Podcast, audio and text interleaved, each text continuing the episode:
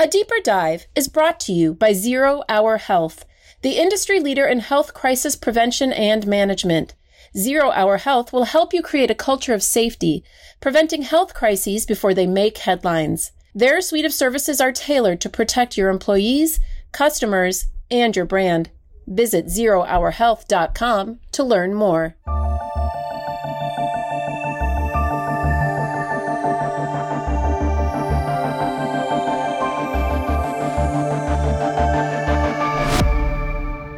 Will the restaurant industry do in 2024?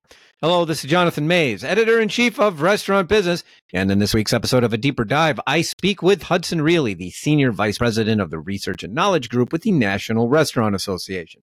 Hudson is a regular guest on the podcast, and I had him on this week to chat about the association's State of the Industry report, which it released earlier this month.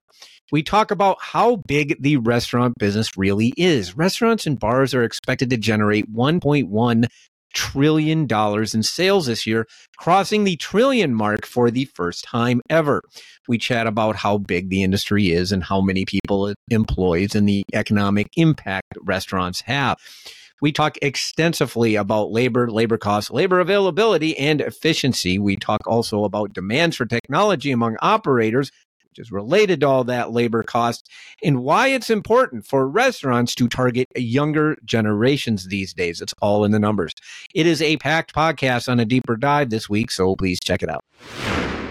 All right, I'm here with Hudson Riehle. Hudson, welcome to the podcast. Well, good day, Jonathan. Glad to be joining again.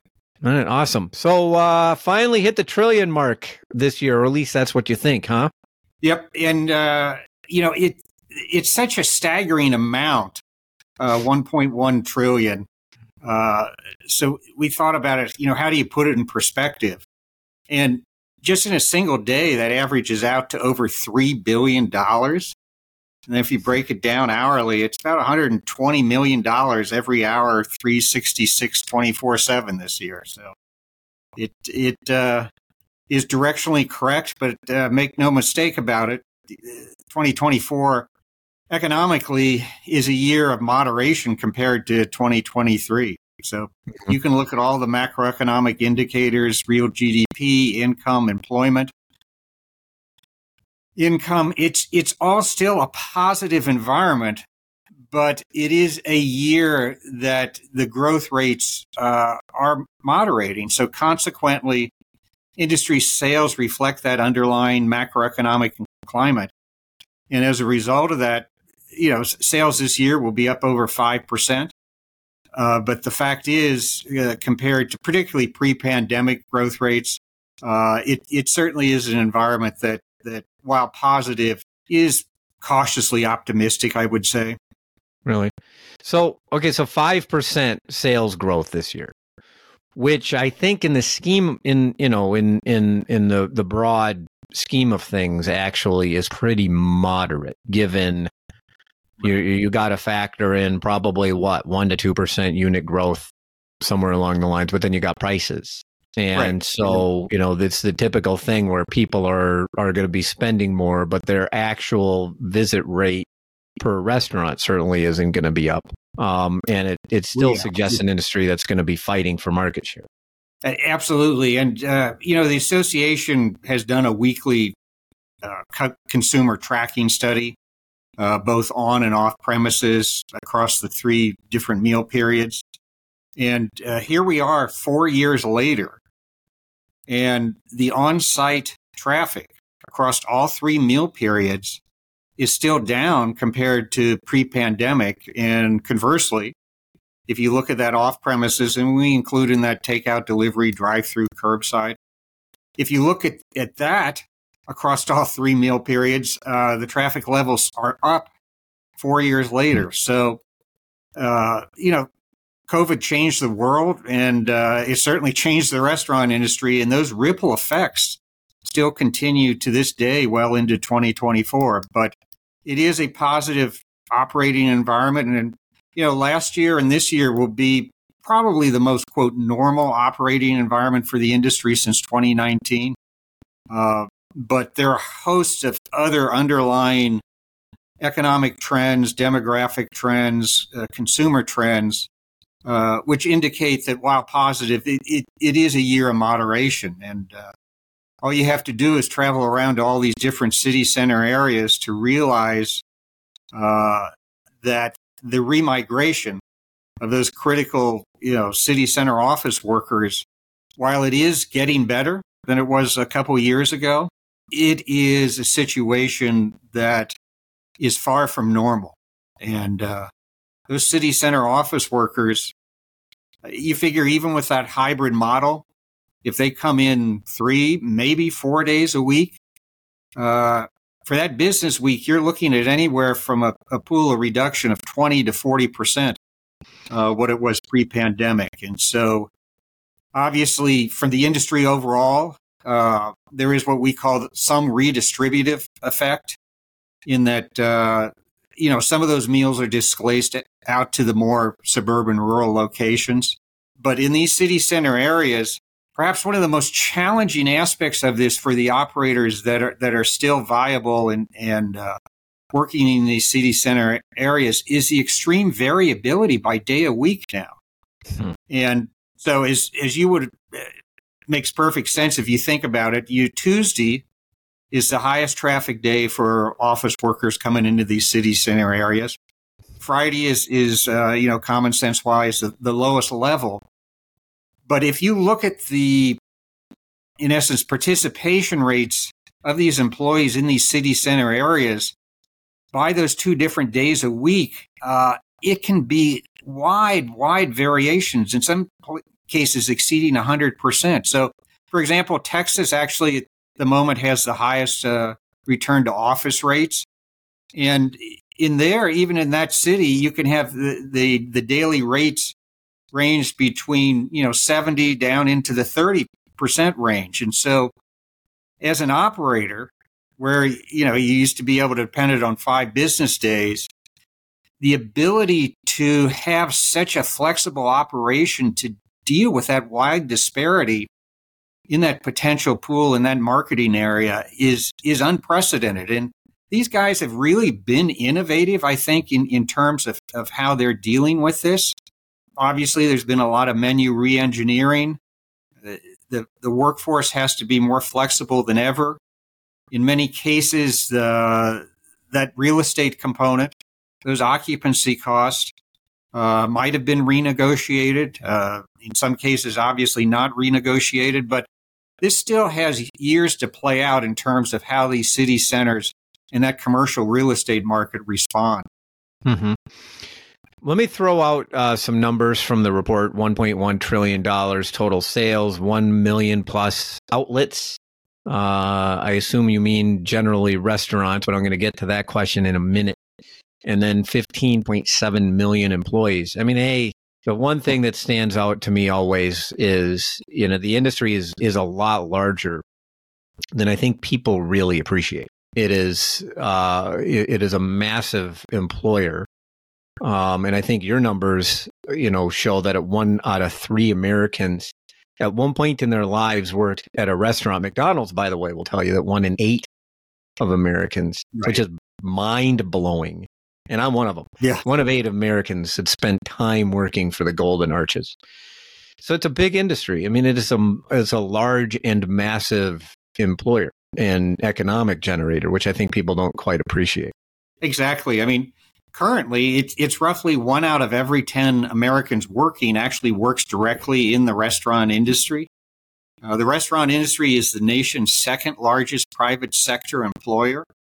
And within the hospitality industry currently, uh, even four years after the pandemic, there's, there's still roughly about 900,000 openings just in the hospitality industry. So uh, you know, when we survey restaurant operators, not surprisingly, their current challenge remains labor recruitment. Mm-hmm. And, you know, it is better than it was two years ago, that's for sure. Uh, but in terms of their ability to not only recruit labor at these substantially higher uh, price points, but the availability, and now you throw in this irregularity of customer patronage patterns, profitability does remain under pressure. Mm-hmm. And So, you know, we survey restaurant operators about their thoughts about profitability. And uh, it, it really is surprising the high numbers that indicate between the labor cost pressures. And, you know, you can look at labor cost pre pandemic and, and during the pandemic and where we currently are. You know, these three year periods, if, if, you know, 24, 23, 22, and this is based on uh, you know Bureau of Labor Statistics data. Those average hourly earnings are at record high annualized rates three years in a row. So it it is a I mean the labor costs are coming down, uh, but the fact is it's like uh, food costs once they go up, there may be a little disinflation, but it's certainly not deflation. And so uh, with those input costs, uh, it, it, it is a, a challenge for operators across the country to remain a viable ongoing business concern in, in this tight profitability situation. And, you know, the typical annualized sales volume of a restaurant in America today is just a million dollars. And so if you think about that, you know, it comes out to an average of just about $2,700 a day Hmm. And then if you break that down further, you know, say uh, small independent can get a pre-tax profit margin of of five percent. You're you're talking between just a you know roughly a couple hundred dollars of pre-tax profit per day. So you know it's extremely fragile situation, and that, and that's why you're seeing new business models and uh, real estate pad sites changing because uh, that that traditional model in this environment of such sustained menu price inflation and labor price inflation, it's one thing. I mean, if you think about gas prices and how that's always applied pressure on the industry and the increases in that, uh, in that situation, it's not only the price level, but how long it remains at that price level. And in, in general, you know, particularly now, you've seen gas prices come down over the past year, so that's that's a plus. But looking at the levels that the labor costs are now at and the duration of this, uh, it it fundamentally changes how labor has during the pandemic and will continue to be differently deployed uh, in a typical restaurant operation. And, and as you well know, that's one of the reasons that the technology focus is front and center now because with such a labor intensive industry, you can look at sales per employee in the industry and they are just it's just $83,000 a year roughly.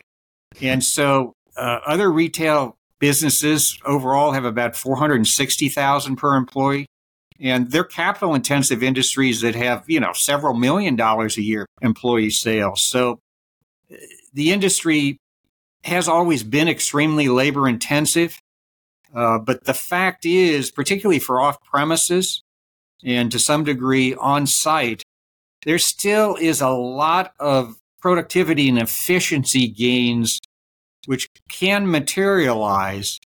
But the challenge is, particularly for smaller operators, is the not only the initial upfront investment, although the economies of scale are, are getting better, but it is a situation where, particularly among younger consumers, their expectation is that that restaurant experience incorporates some aspect of technology. And uh, so going forward, you know, when we survey restaurant operators, we ask them, uh, are they, what are they investing in, in, currently regarding technology? What do they expect to do this upcoming year? And the, the fact is, is that they are stepping up their, their tech investments, but it varies substantially, as you would expect, not only by type of operation, uh, but even in terms of of a lot of the geographies which have different labor market conditions, and uh, you know that's another thing that uh, as as the years have ticked past, the variability in the local economies uh, is substantial now, and and uh, in in essence, you know, we always say uh, the best trading areas end up be the ones that have the higher population growth rates, and you know, allied with that is the higher employment growth rates. And as a consequence of that, you get higher income growth rates, and then that translates into higher restaurant sales growth rates.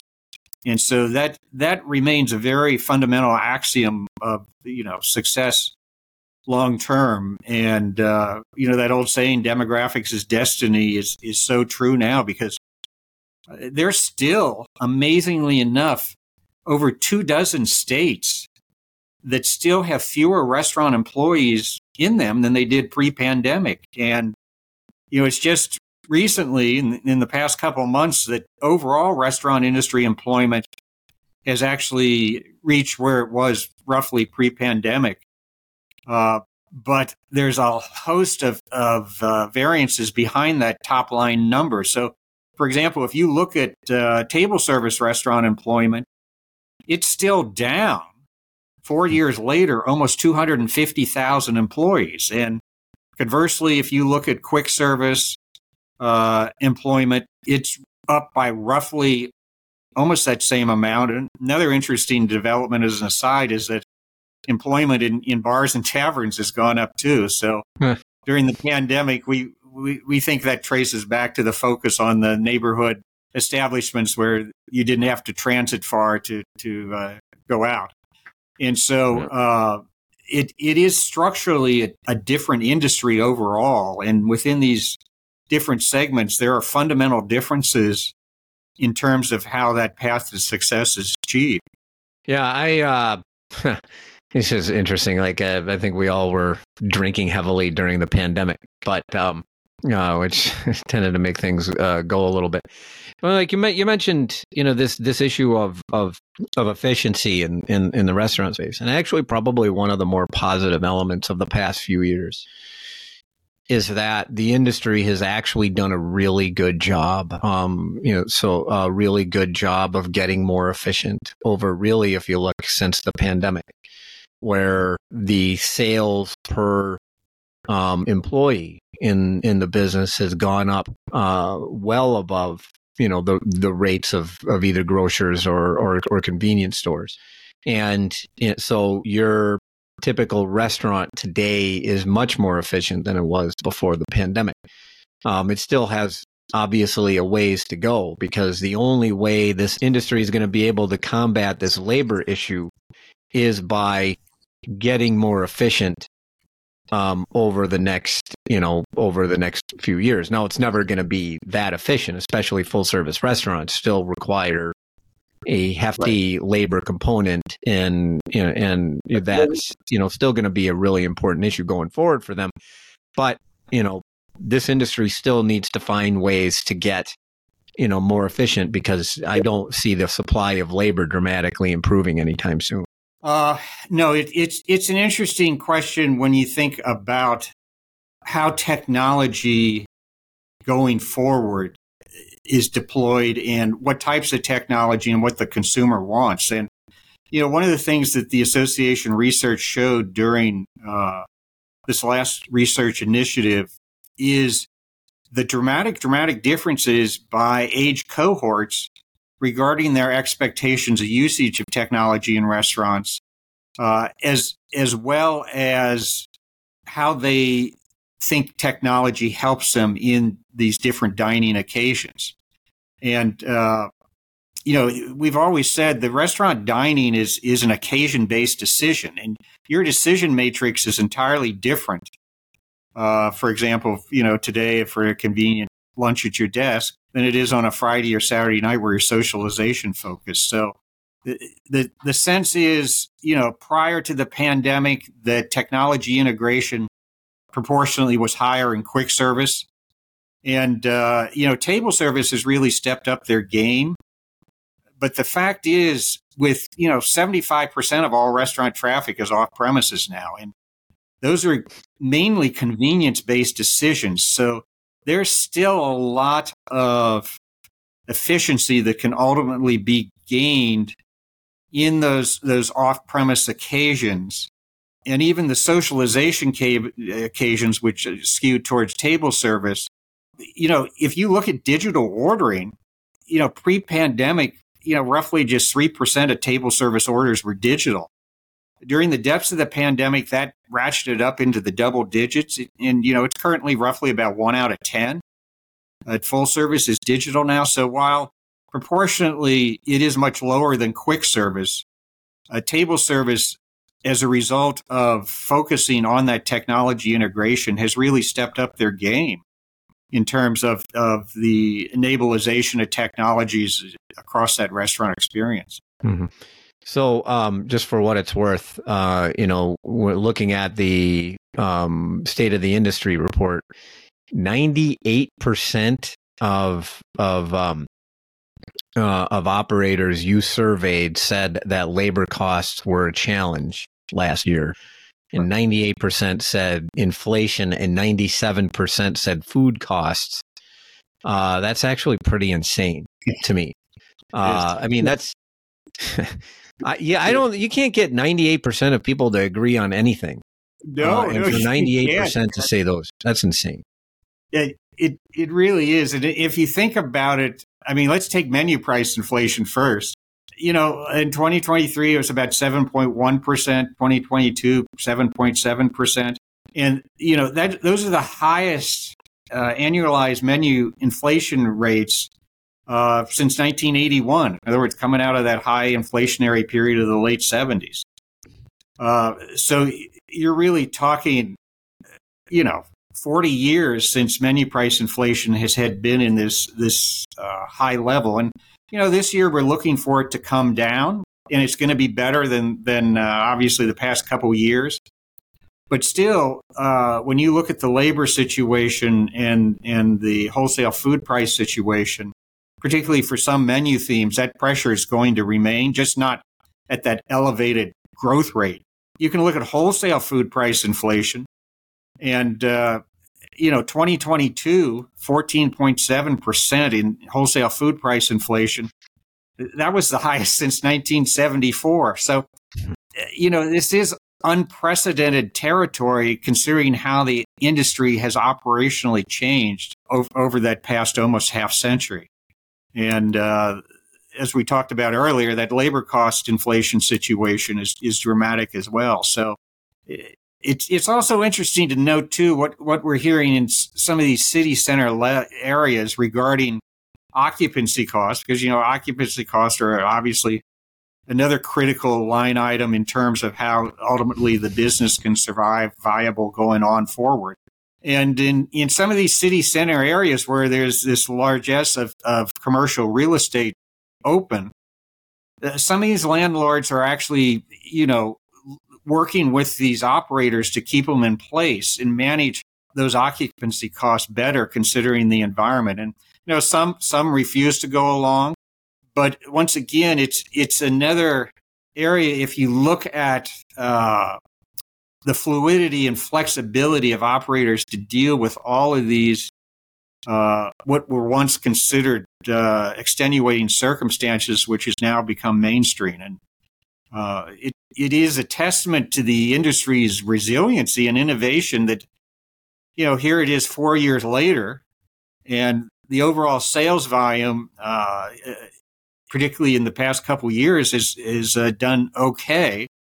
And uh, in the end, though, the operator community responds to what's going on with the consumer, and particularly these younger age cohorts, in other words, the Gen Zs and the millennials, attach a higher level of necessity to restaurant food spending than do the older age cohorts. So, fortunately, from the industry, in terms of how the consumer allocates their dollar, you know, and just half of consumer all consumer spending goes to housing and transportation right off the top. So uh, the industry is fortunate that people want to use it particularly these younger age cohorts now. And so over the past few years, they have acted to preserve that spending compared to other other potential spending buckets. So, you know, looking ahead longer term, the next decade, decade plus, I, I think there's no doubt that consumers continue to shift proportionally uh, the restaurant component of spending on food in America. So you know, if you go back 1955, just 25% of all spending on food in America was rest for restaurants. And so even after, you know, this black swan event of the pandemic, that proportion even with menu price inflation now, is running above 50%. So, you know, you look out over the next 5, 10, 15 years, and particularly as these younger age cohorts get into their higher earning income brackets, it does bode well for the industry to benefit from that sustained shift of spending, shifting the spending from at home to away from home. Mm-hmm. Real quick, I wanted to real quick bring uh, this one up because we talked a little bit about technology and the the difference in viewpoints on technology between generation and yeah. between sector is very significant. So, um, on quick service technology, for instance, uh, overall, 39% of adults, according to your survey, had a po- you know says that tech in the quick service sector has a positive impact. You know, and then your young kids, your your Gen Zers and millennials, it's 53 and 57 percent respectively. But then you get up to the baby boomers, and uh, they hate technology, and it's only 16 percent. Whereas right. the percentage of people that say it's have a negative impact, you know, again, dramatically increases. And then you get to you get to the baby boomers and a fair number of people are like it hasn't uh, that says that technology has a negative impact on their willingness to go to a restaurant now i'll tell you my perspective on quick service is that you know i still think over time the quick service industry is probably moving pretty dramatically over on the tech spend and i think that if we're looking at the restaurant industry by the way in 10 to 15 years we're probably looking at a very very different way of the business completely operating back of the house, front of the house, everything else. The idea of you going into a restaurant and seeing uh, more robots and more AI and all that other stuff is is coming. It's going to take some time because of the costs involved. But that said, I mean, that's there's a pretty big generational divide in technology, and you know, if you want younger consumers, they kind of expect it. Yeah, and, it, it it is it is dramatic when you look at those different age cohorts and their attitudes. And it, it in some ways it is stereotypical.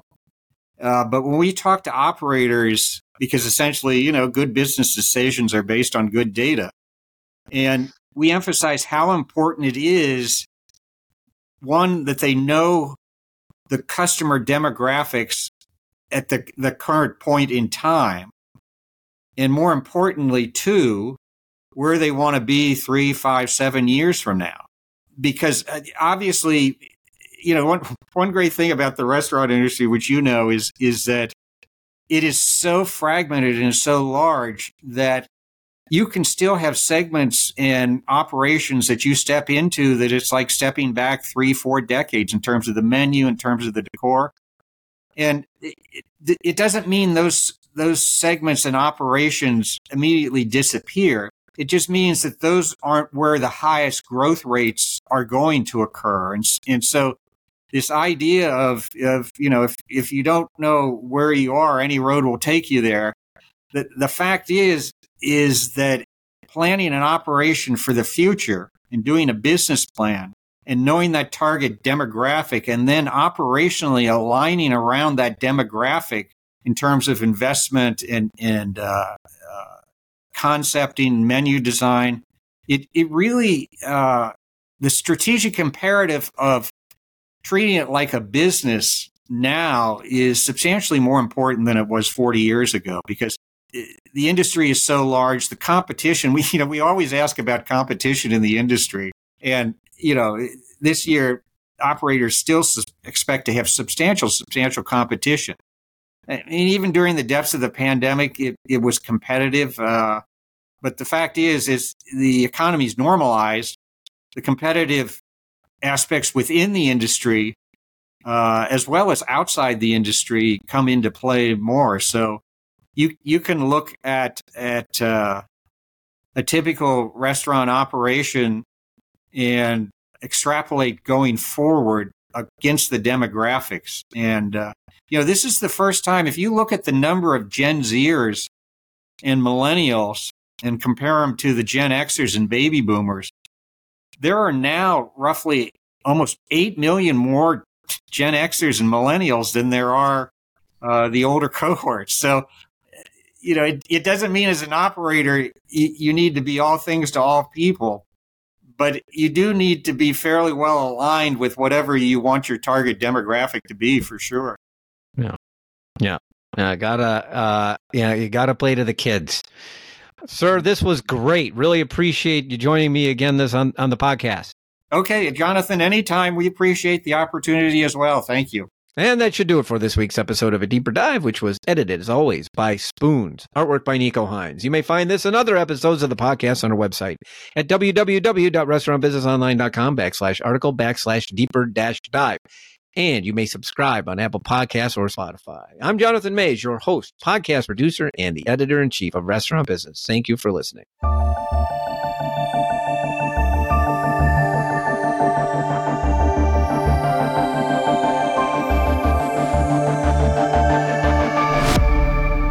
Thank you for listening to this episode of A Deeper Dive, brought to you this week by Zero Hour Health, the number one health advisory firm in the food service and hospitality industries. If you want to learn more about how Zero Hour Health can protect your business, check out zerohourhealth.com.